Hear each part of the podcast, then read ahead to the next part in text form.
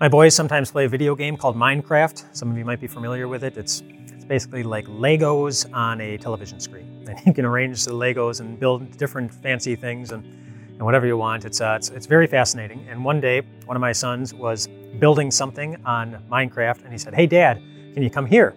And I said, Sure. And he said, I built a castle um, on Minecraft and I want to see if you can make your way through it. So he was, he was holding the controller and he just I was supposed to give him directions on where to go through all the different passages and tunnels that he had built within this castle.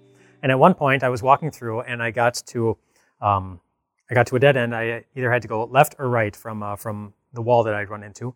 And he asked me, "Which way do you want to go?" And I said, "Well, I'll go left." And so he took me left, and within just a couple of steps, I fell into a blazing fire. and he started laughing. and I'd fallen into the blazing fire. And then he said, Do you want to do it again?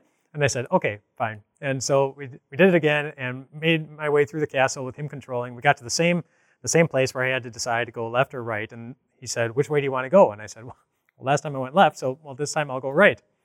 And so I went right. And within a couple of steps, I had fallen off a cliff, and it was a bottomless pit that he had designed. And he started laughing again. He was laughing because there was no way that I could win.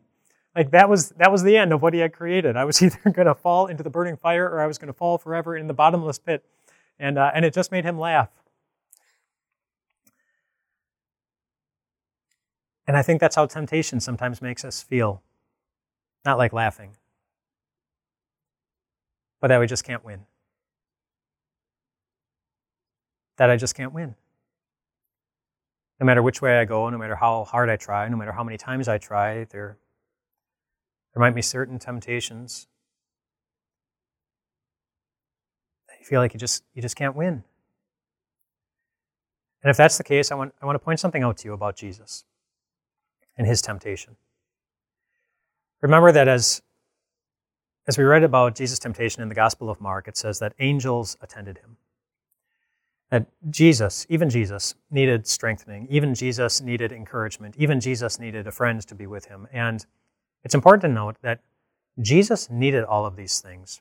He needed a friend to bring encouragement after he had defeated Satan. He needed encouragement when he had been victorious. And if Jesus needed encouragement, even when he was victorious,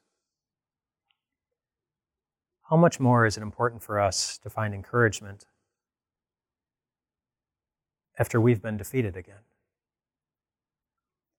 You know, as we live our lives for God and as we live our lives in faith and as we help one another do the same thing, it is important for us to recognize our weakness. And it's important for us to, to recognize and to hold on to that significance that we are weak and we are broken. But it's even more important to give one another and to give ourselves a friend who can give us really, really good encouragement. A friend that can help us remember what true strength really is.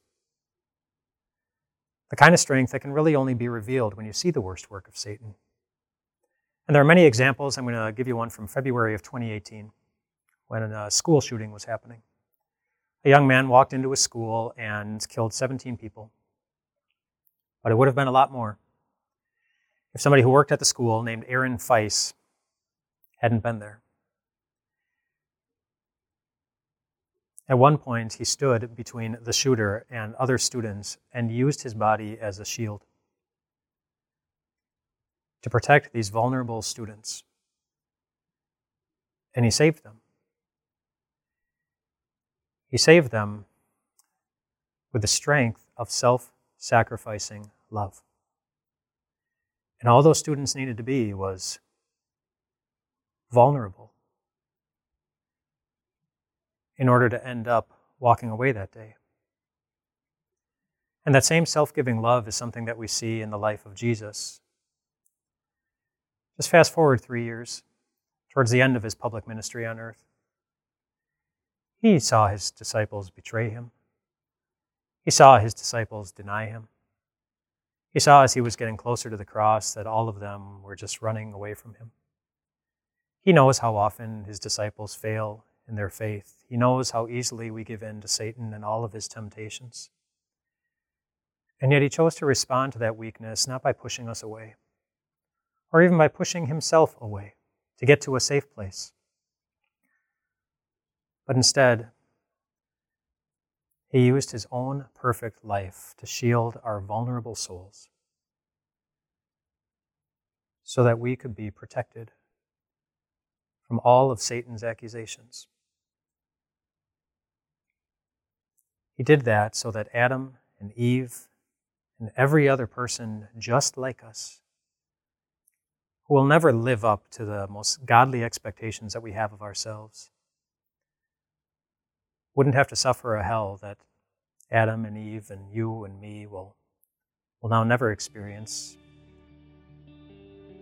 Because Jesus gave us a victory that you didn't need to win in order to hold on to it for eternity. He simply gave it to you. And it's already yours. It's something the Apostle Paul discovered.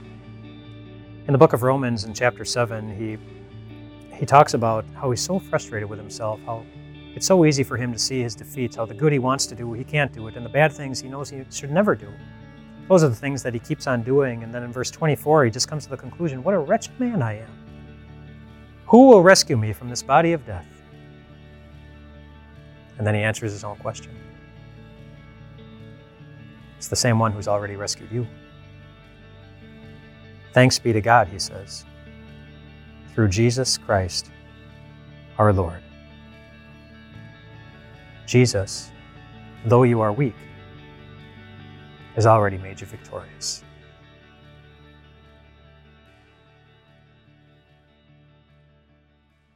Hey everyone, Pastor Mike here with Time of Grace. Uh, thank you so much for checking out our podcast, and we'd love for this podcast to be a blessing to you in the days to come. So if you could share this podcast, subscribe so that every episode ends up in your feed, or just leave us a review, we would love more and more people to hear this message so that their lives can be surrounded and blessed by the grace of God. Thanks again, and have a wonderful day.